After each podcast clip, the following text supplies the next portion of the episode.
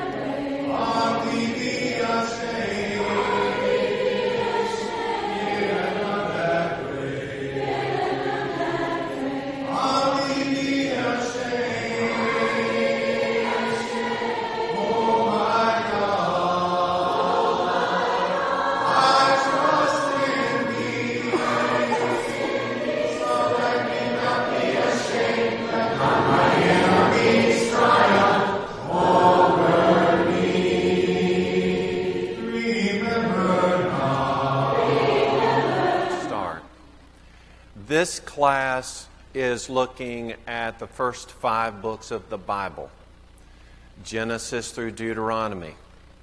We have another class that's going on in the annex that is looking at Matthew, Mark, and Luke, the Synoptic Gospels. So if you would like to participate in that class, you are certainly welcome to do so. Otherwise, welcome and thank you for participating tonight. I, I, I want to sing a song. I find that it gets the blood flowing in people. So let's, let's sing a song together and then we'll have a prayer and begin our class. 391. 391.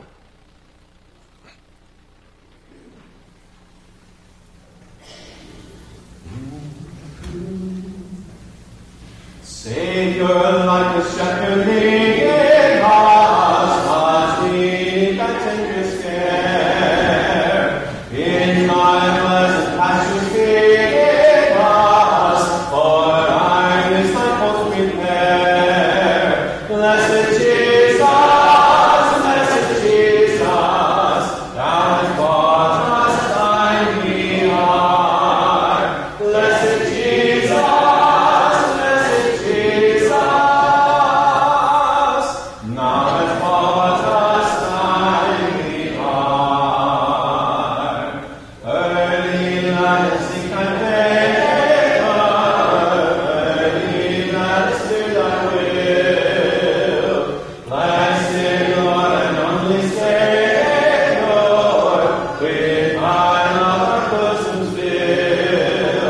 Blessed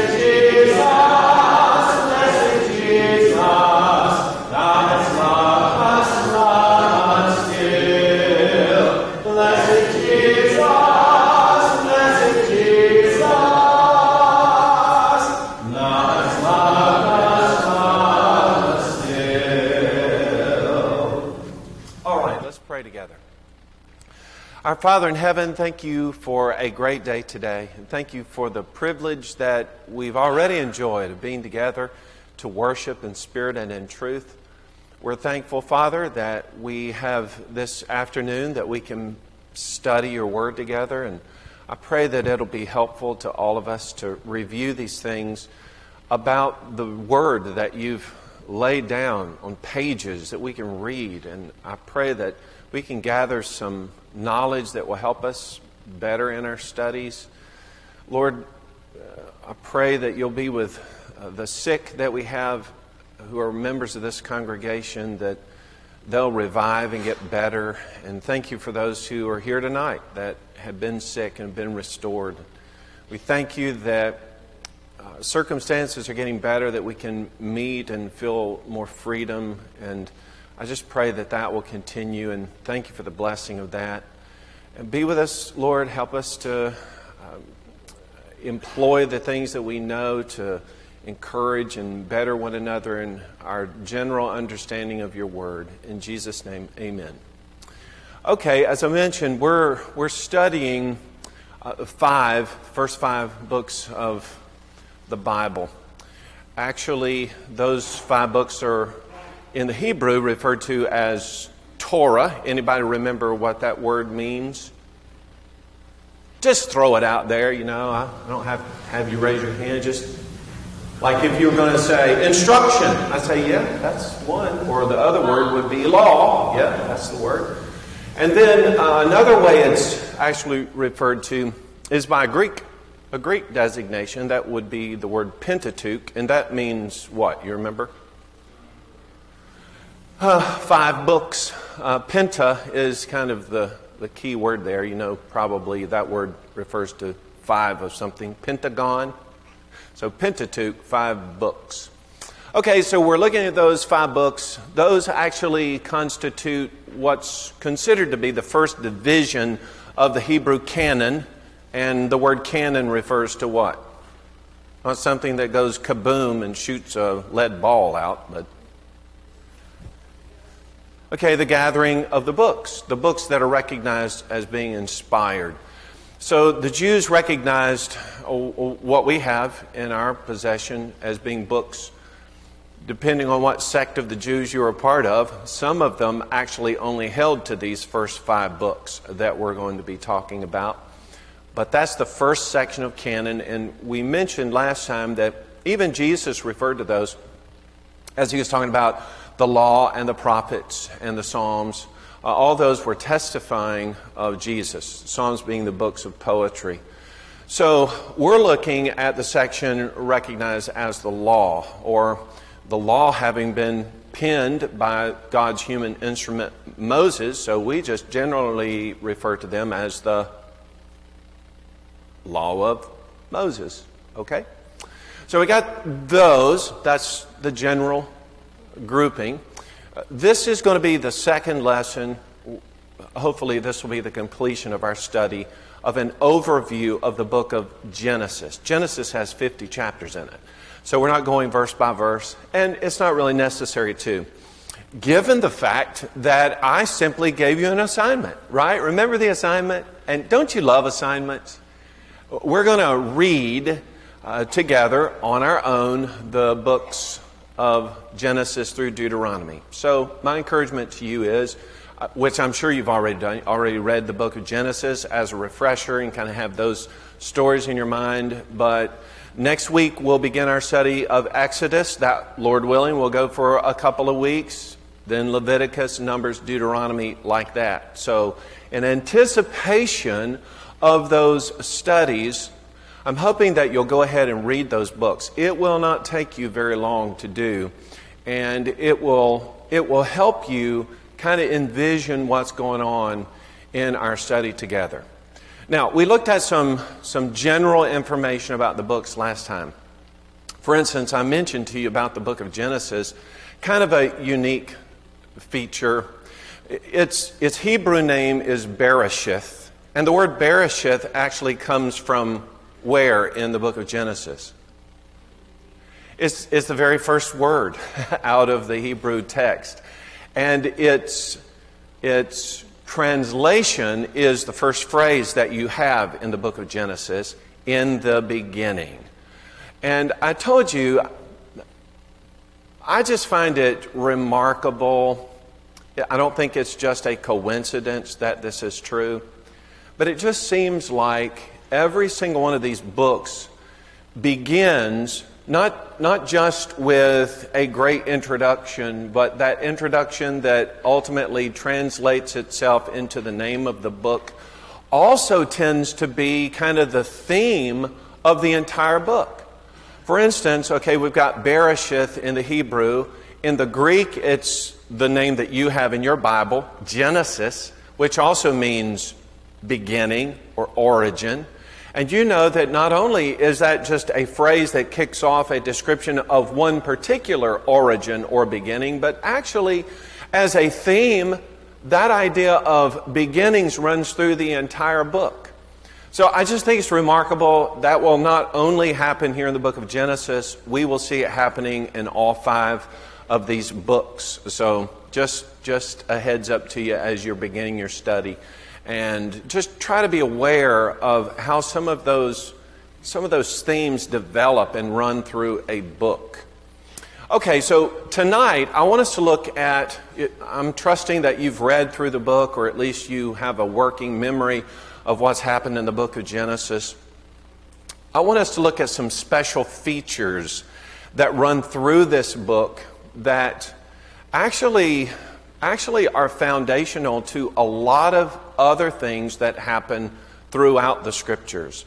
And I mentioned last time, as I will remind us, and, and probably keep hitting on this, that everything that you find developed in the rest of the Bible, beyond the book of Deuteronomy, all of those things that happen and the explanations that are given and the great detail that's, that's added to doctrines and, and just the whole basis of theology, thinking about God Himself a lot of all that happens in the rest of the Bible finds its root right here in these first five books. And much of that you can find its root right here in the book of Genesis.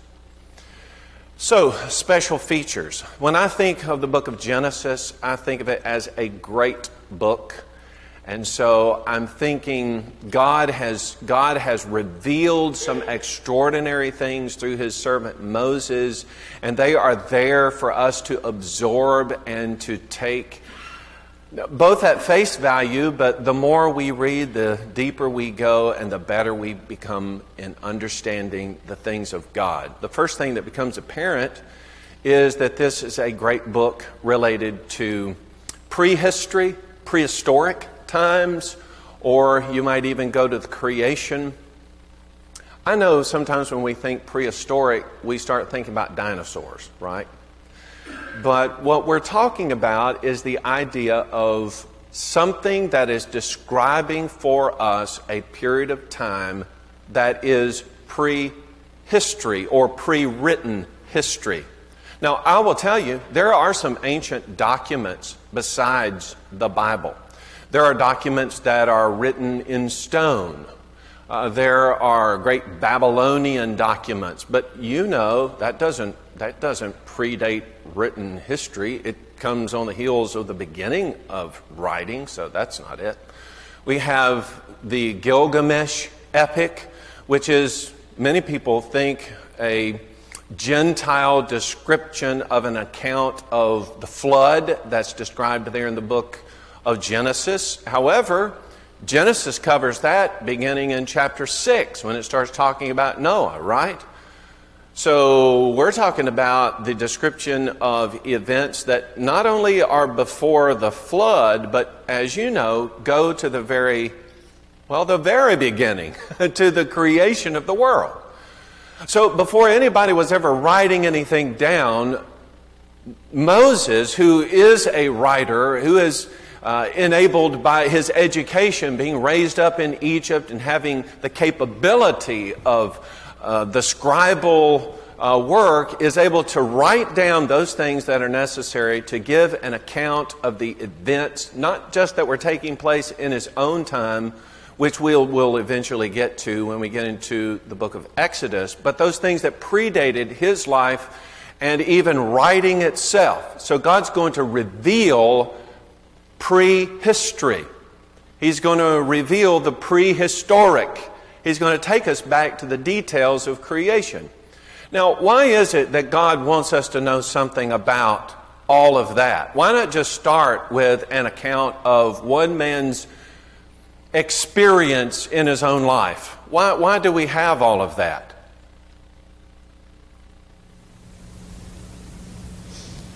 Well, one thing is to make Okay, so the account that's given demonstrates the, the power of God. That's true. What is it? What is something that you know about human nature? For instance, if there were not this written document, what would you know about yourself? Not just generally humanity, but about yourself. I want to know. you know, I'm like, hey, what okay, I, I get it. Uh, Moses, you're leading these people out of Egyptian bondage. How'd they get into bondage? Or you're leading a people that they're a nation right now. How did they become a nation? You know, who are these people? They talk about Abraham. Who is that guy? Uh, they talk about being different from everybody else. Why is that, that they're different? Um, where did we come from? And by the way, there are some great questions that people ask, and one of them is about our origin. Uh, why do I exist? Where did I come from? Now, what's interesting about that is God doesn't start with a question. You know, the Bible doesn't begin by asking the question, so you wonder where you came from. It, doesn't start that way. In fact, it isn't necessarily an apologetic sort of document at all. Now, you understand apologetics, right? Apologetics is the science of trying to give an answer or to prove a certain question. You ask a question, I want to give you the answer. I want to give the, the apology. I want to give you the evidence of why I think it is this way. The Bible doesn't go into apologetics. Now, we use it for that. You know, we'll say, well, now, uh, here's the answer to that question. You can go over to Genesis chapter 5, verse 6, and right there it is. No, not that. But it just makes declaration after declaration. It's just like, here's how it is. Here is a fact and if you're developing by that time a person of faith, if you're a person of faith, here is something for you to wrap yourself around. In the beginning, God, that God that you're trusting, the God that you have faith in, in the beginning, God created the heavens and the earth. I ask the question, where did I come from? Well, I can go and if I trust God, God says that He created it, He brought it about. And so I have my answer. I move on to the next question. Well, where did man come from? And then I have chapter after chapter of a description not only of the origin of man, but how man became who he was. So by the time we get to a man by the name of Moses, we already have the history to then begin to understand why this is such an epic tale of a delivery from an oppressive nation for a, a subjugated nation to become not just a separated people in the sense that they're different from everybody else, but that there is something special about them in that God's made promises relative to them, and He is working His story through them. A second thing that I think is, is kind of extraordinary about the book has to do with the idea of beginnings now, we said the, the book starts with in the beginning, but it is a theme that runs throughout that book, right? In the first chapter, you, if you were questioning where it is that we came from, we have the account of the beginning of everything, the beginning of the universe. In chapters 1 and 2, if you were wondering where man came from, you have great descriptions of the creation of man. In the first chapter, you have a general description of the creation of mankind. In the second chapter, you have a detailed description of how the male was created first and then the female in accompaniment to him. So that you start off with one humanity, then a part of that humanity is split off to create a second part of humanity. Now we have two that now come back together as a couple to become one. The two become, in effect, that one flesh again. So they started out as one flesh. God takes from the side of man, creates the woman as a helper suitable to him. And now in marriage, they come back together. The two become the one flesh again. That's, that's the picture of humankind, of humanity. In chapter 3, you have the introduction of sin and then subsequently death. But also accompanying that in chapter 3, verse 15, you have God's remedy for that. And so we have the promise that then is started there in that text and carries throughout history, uh, being uh, established or finalized in Jesus Christ as, as the seed. In chapter 4, you have the basically the beginning of families with the introduction of the two sons of Adam and Eve, Cain and Abel. But then, you know, you also have a description of sacrifice and worship, and then all of a sudden now we have a death to ensue. In chapters 4 to 5, uh, chapter 9, 4 to 9, you have the description of civilization itself, how that's being developed, and several, several lines are described through that. In chapters 10 and 11, you have the introduction of languages and then the establishment of nations and races. Any question about where people come from? All the root of that is described in those chapters. Which brings us, see, all that's kind of general information. You want to know? Here's kind of the explanation of that. When you get to chapter 12, now you're starting in chapter 12 with Abraham, going all the way through chapter 50 the description of the setting apart of the Hebrews to become the great Hebrew nation, uh, later known as Israel or the Jews once they return from captivity. That group of people are established, and then the rest of the Bible kind of reflects back on the development of all of those things. Now, here's something that I, I don't know, I think about sometimes is from the very beginning of the Bible, you have the introduction of death and suffering, uh, lots, of, lots of pain and anguish.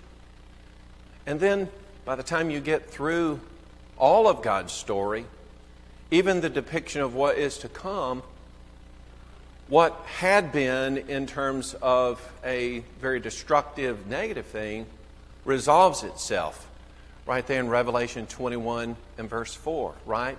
God shall wipe away every tear from their eyes. There shall be no more death, nor sorrow, nor crying. There shall be no more pain, for the former things have passed away. In effect, the idea of that curse that ensued because of sin is ultimately going to be set aside. I just, I don't know. I think those are great bookends. I just think that's a beautiful picture. Okay, and then it's also a great book of generations. Okay, if you're taking notes, here is, here is a Hebrew word. I'll spell it for you, and then I'll give you my rendition of what it sounds like. Okay, it's spelled T O L E D O T, telodot or telodot. That word literally means generations or descendants. It also can mean the history of a person. Now, actually, in the book of Genesis, the book is broken down. And here's another great thing about this book there are all kinds of interesting little themes and divisions all through this book. As regards the idea of the generations, there are actually 10 separate designations. And, and I think these are pretty cool. Okay, so first, there are the generations of the heavens and the earth. And when you're talking about the generations of the heaven and earth, you're talking about the history of the heavens and the earth. In other words, here's where the heavens and the earth came from. That's the idea behind the generation. Then the second one is the idea of Adam's generations. Okay, so in that, you have Adam and then his named descendants. So that has to go along with genealogies. And then after Adam, you have Noah. And this is, to me, this is kind of interesting because you have the generations of Noah that starts in chapter 6. But then you don't have a list. You have a list eventually of his three sons, but it goes in just a great description of the events of his life related to the flood. So when I see that word there, I still see the separation because it's a significant transition in the book, but actually, this time again, he flips back to the idea of the history of a person. So, this is talking about the significant history of the life of Noah. Then, following that, you have what's called the genealogy of the sons of Noah. Now, that actually goes just to talk about the three how that Shem, Ham, and Japheth kind of branched out and some of the descendants in each line. But then it goes on to talk about the sin that occurred, especially with, with Ham and his disrespect, dishonor of his father. Following that, then, you have the genealogy of Shem. When you start with Shem, now you're, got, you're back onto a line that's ultimately going to lead us to the fulfillment of the original promise that was made to Abraham, right? That's the seed line. So the line of Sheth, the generations of Sheth, is going to be pretty significant to follow. Then you have another major generation, and that is of Terah. Anybody know who Terah was? Because it's a big deal. Got a whole section. Terah was the father of Abraham. Yes, thank you very much. Okay, so you say, why didn't it say the generation of Abraham? Okay, wait a minute. We're caught, we're, we're setting up families and his, fa- his father's name is significant in the line that is established. And you, you've got Abraham breaking himself away from his traditional land, headed toward land that he doesn't know. And it's just, to me, it's a beautiful, instead of just starting, here's Abraham and here's his line, you start back of him and you recognize, oh, wait a minute. Abraham, who becomes effectively the father of the faithful, actually himself was a part of a family. And so what we're watching is God's hand as he is separating out a people from its traditional connection with, you know, the, the family of Terah. So Abraham is going to break himself off of a large, important family, uh, all, all descended there from, from Shem. I think that's pretty neat. Okay, so you have Abraham and then, interestingly, you're going to also have the generations of Ishmael. Wait a minute. Was Ishmael a part of the line that goes to the satisfaction of the seed promise? No. No, actually not. Well, who is Ishmael? Okay, he was, he was Abraham's son, Abram's son, uh, but not the son of promise. However, did God just leave him to fend for himself and, you know, just going to forget about that guy? No, there is a description of his line as well. As I'm reading through that, I'd be going like, well, whatever happened to Ishmael? What do I have that poor guy? Boy, he just, he was given a raw deal. Not so. Did God take care of him and his generations? He absolutely did because God is always what? Starts with an F. God is always faithful.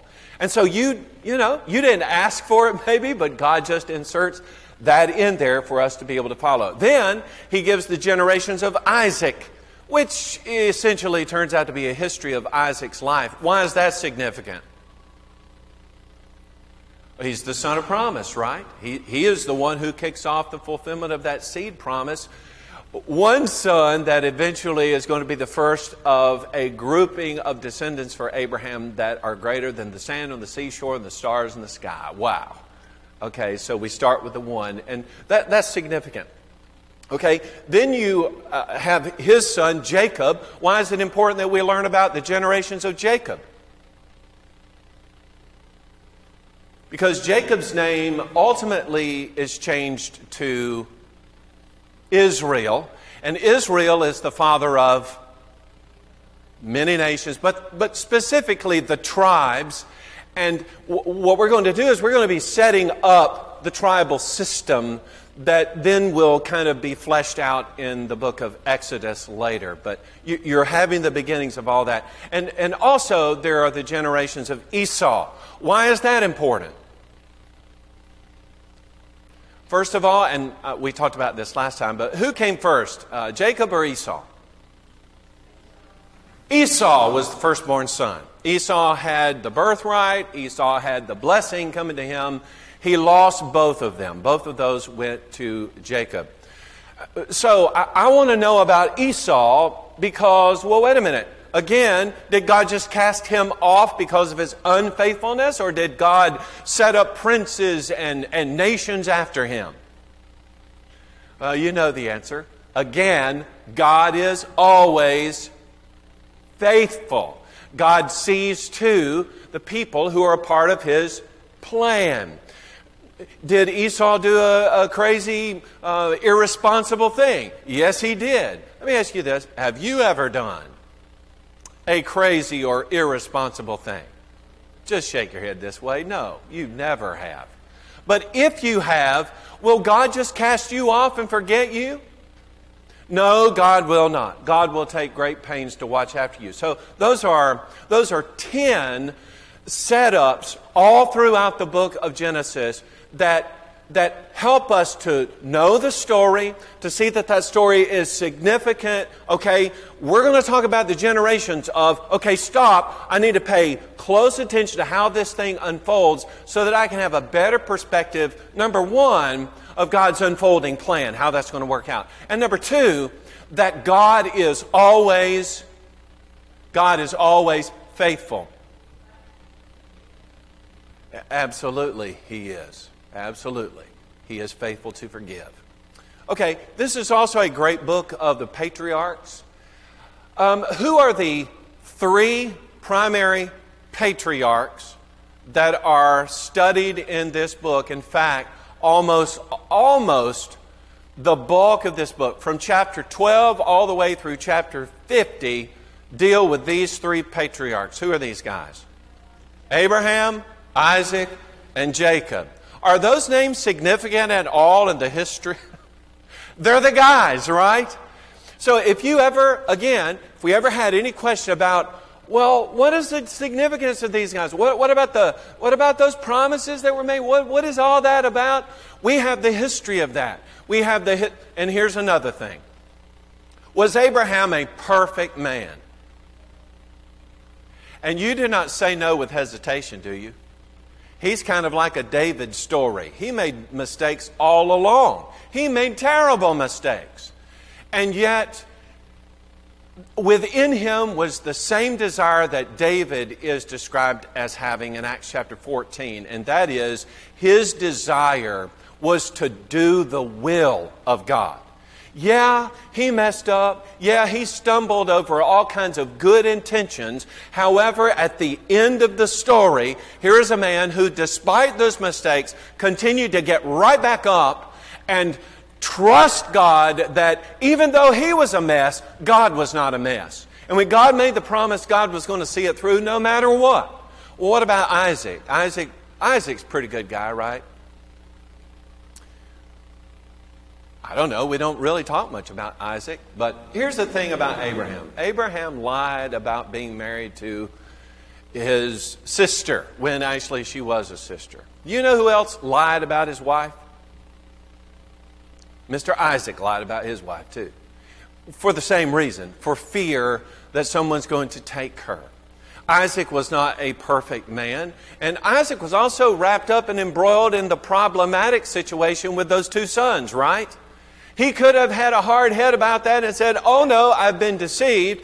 I guess that I'll just let Esau, despite the mistakes that he's made and despite the fact he doesn't really want it, I'm just going to kind of overlook that and go with it. Was Isaac like that? No, Isaac had faith in God's plan and trusted that God was doing what? Yeah, God, God through these circumstances was working that plan. And so when, when the birthright situation came up and when the blessings came up, those blessings, we believe, I, I believe, given by inspiration of God as they're recorded in those scriptures and give the future history of what those guys are going to face, eh, there's no doubt about it. Whether recognized as a prophet or not, Isaac was in the know relative to what God's plan, at least unfolding from where he was, was going to be. And then Jacob, was Jacob a perfect guy? Look, if your name has something to do with being a supplanter or a deceiver, heads up, probably some issues with this guy. Uh, don't you love it that God, when he really kind of got his life straightened out and got on the right track, God did what to him? He gave him a new name. He gave him a new name. You're not that anymore. You're this. Don't you just love that? Okay, this is also a book that talks about, that stresses the grace of God. Genesis chapter 6 and verse 8. Who would read that for us very quickly? You may know it already. When you see it, you will recognize you know it. Genesis 6 and verse 8.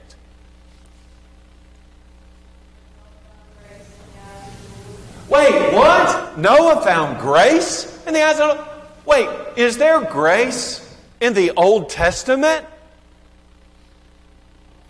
What does John chapter 1 verse 17 say? who would read that for us? John 1 and verse 17.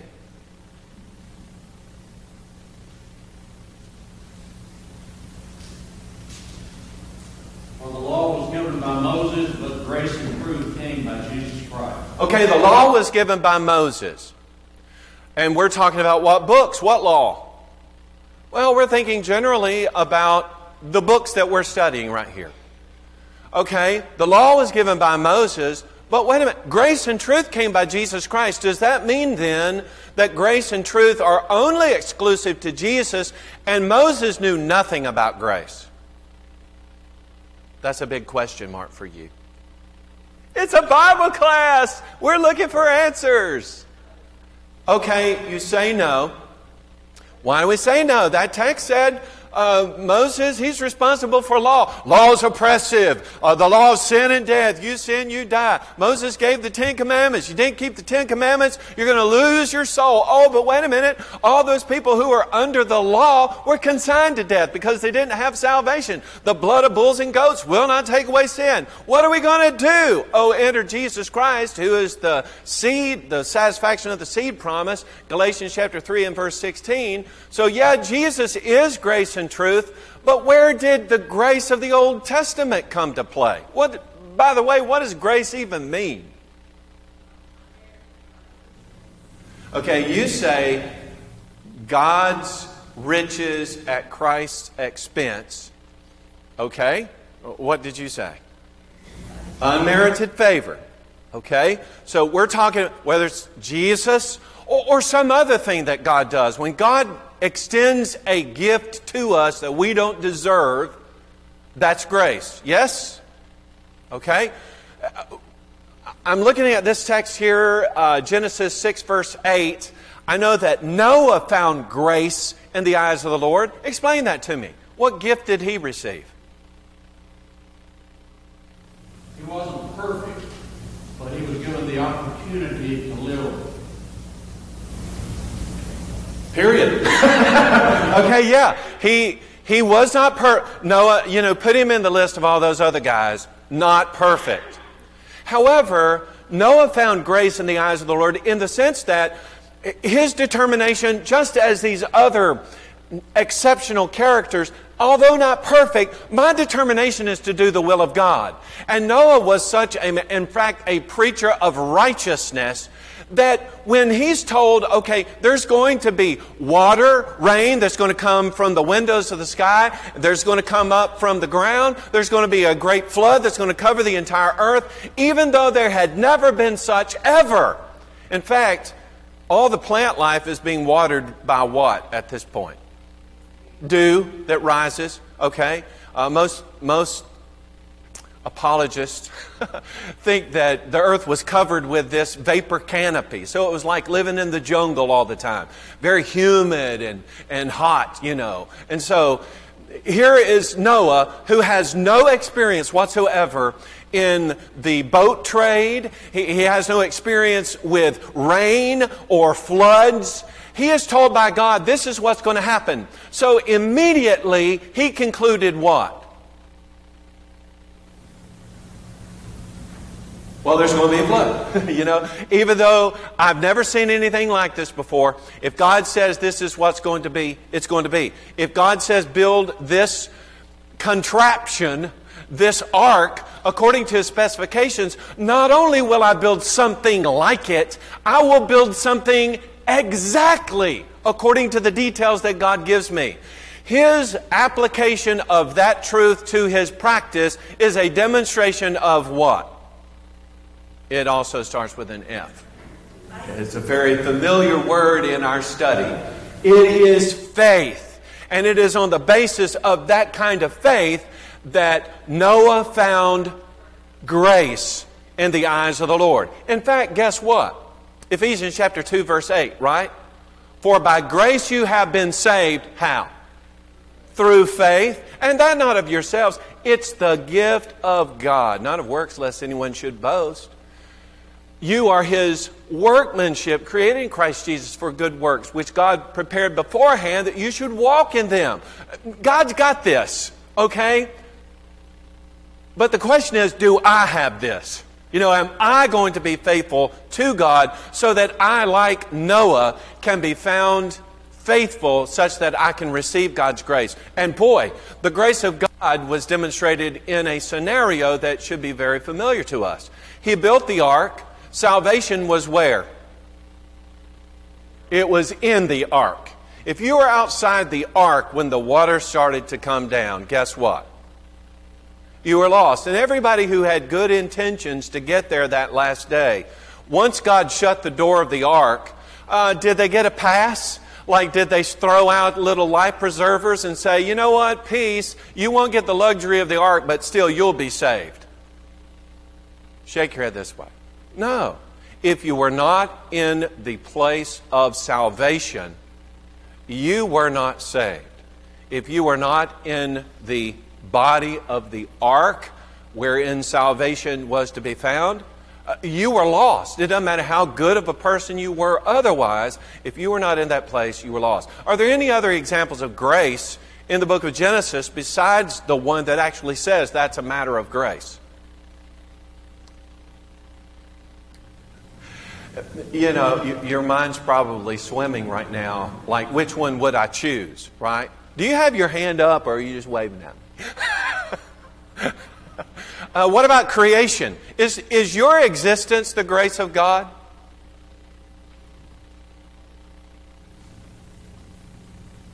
You think your life is a gift?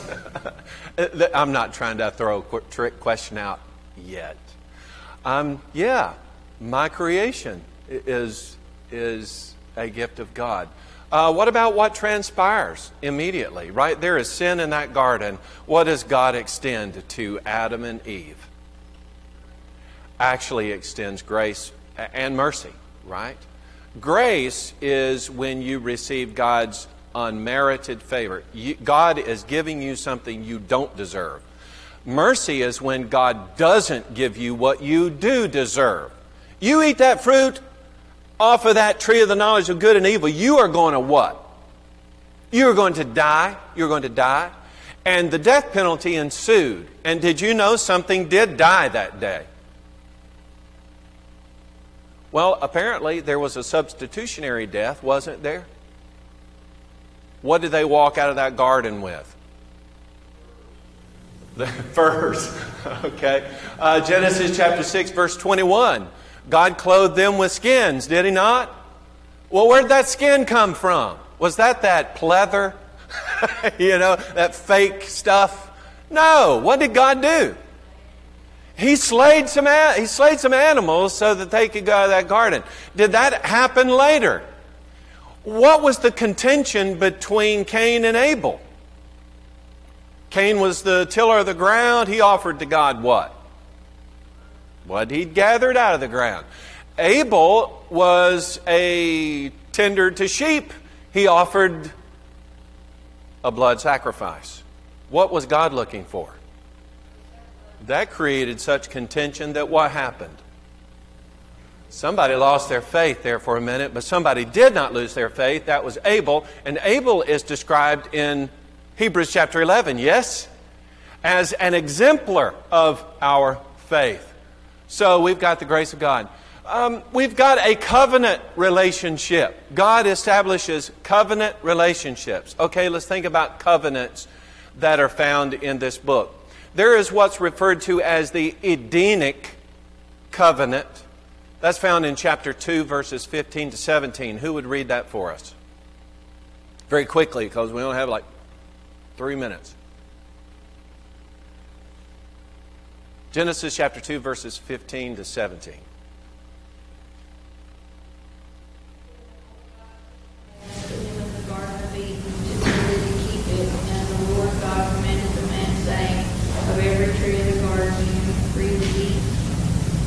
But of the tree of knowledge of good and evil you shall not eat, for in that, for in that you eat it, you shall surely die. Okay, was that commandment for all of humanity?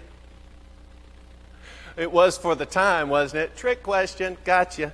Um, yeah, for the time, everybody who lived just happens to be Adam and Eve. Everybody who lives on the planet is under one law. And you break this law, what happens?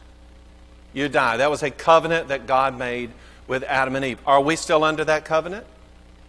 No, because he made that covenant with Adam and Eve, okay? Then there's the Adamic covenant. That's in Genesis 3, verse 15. Who would read that for us? I will put en- enmity between you and the woman, and between your offspring and her offspring. It shall bruise your head, and you shall bruise his head. Okay, that is a covenant. Do you benefit from that covenant? Yes, you do, because that covenant is actually fulfilled in Jesus Christ. And every time someone has their sins washed away right here, they have become part of the seed who is Jesus Christ. When you boy, this this thing is huge because when you are in Christ, you are in the starts with S, ends with a D, and has two E's in it. You are part of the seed prom. Whoa! Mind blown. Wait, when I enter into Jesus Christ, I enter into the seed. Therefore, I become party to the seed promise. Wow! So that still benefits you and me, right? Way back there with Adam. Then there's the Noahic covenant in Genesis chapter 6 and verse 18. Who would read that one for us? Genesis 6, verse 18. But I will establish my covenant with you, and you shall come into the ark, you and your sons, your wife, and your sons' wives with you. Okay, who was that directed to? That covenant. Was that for all of us? Can you get in the ark? Uh, not specifically so. So, okay. That, that covenant was the promise that God made to them. I'm going to preserve you in that ark. Okay? Um, there's another Noahic covenant. That's in actually chapter 9. It begins at verse 8 and goes through verse 17. Who could read that for us very quickly?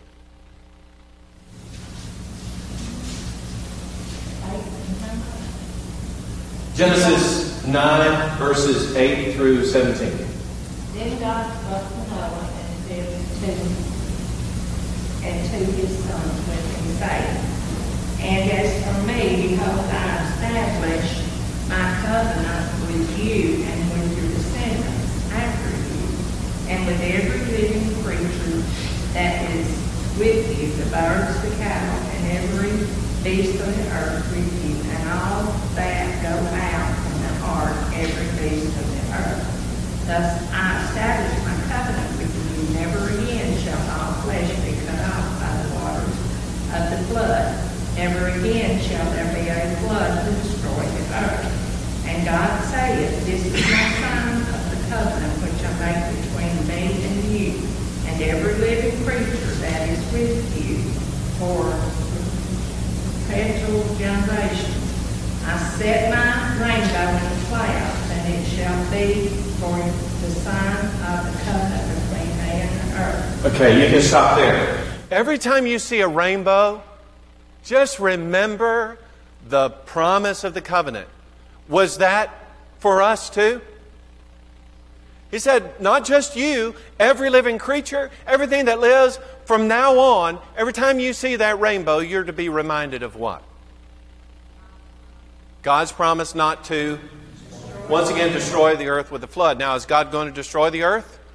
He definitely is, but not with a flood. It's going to be with fire. Fire.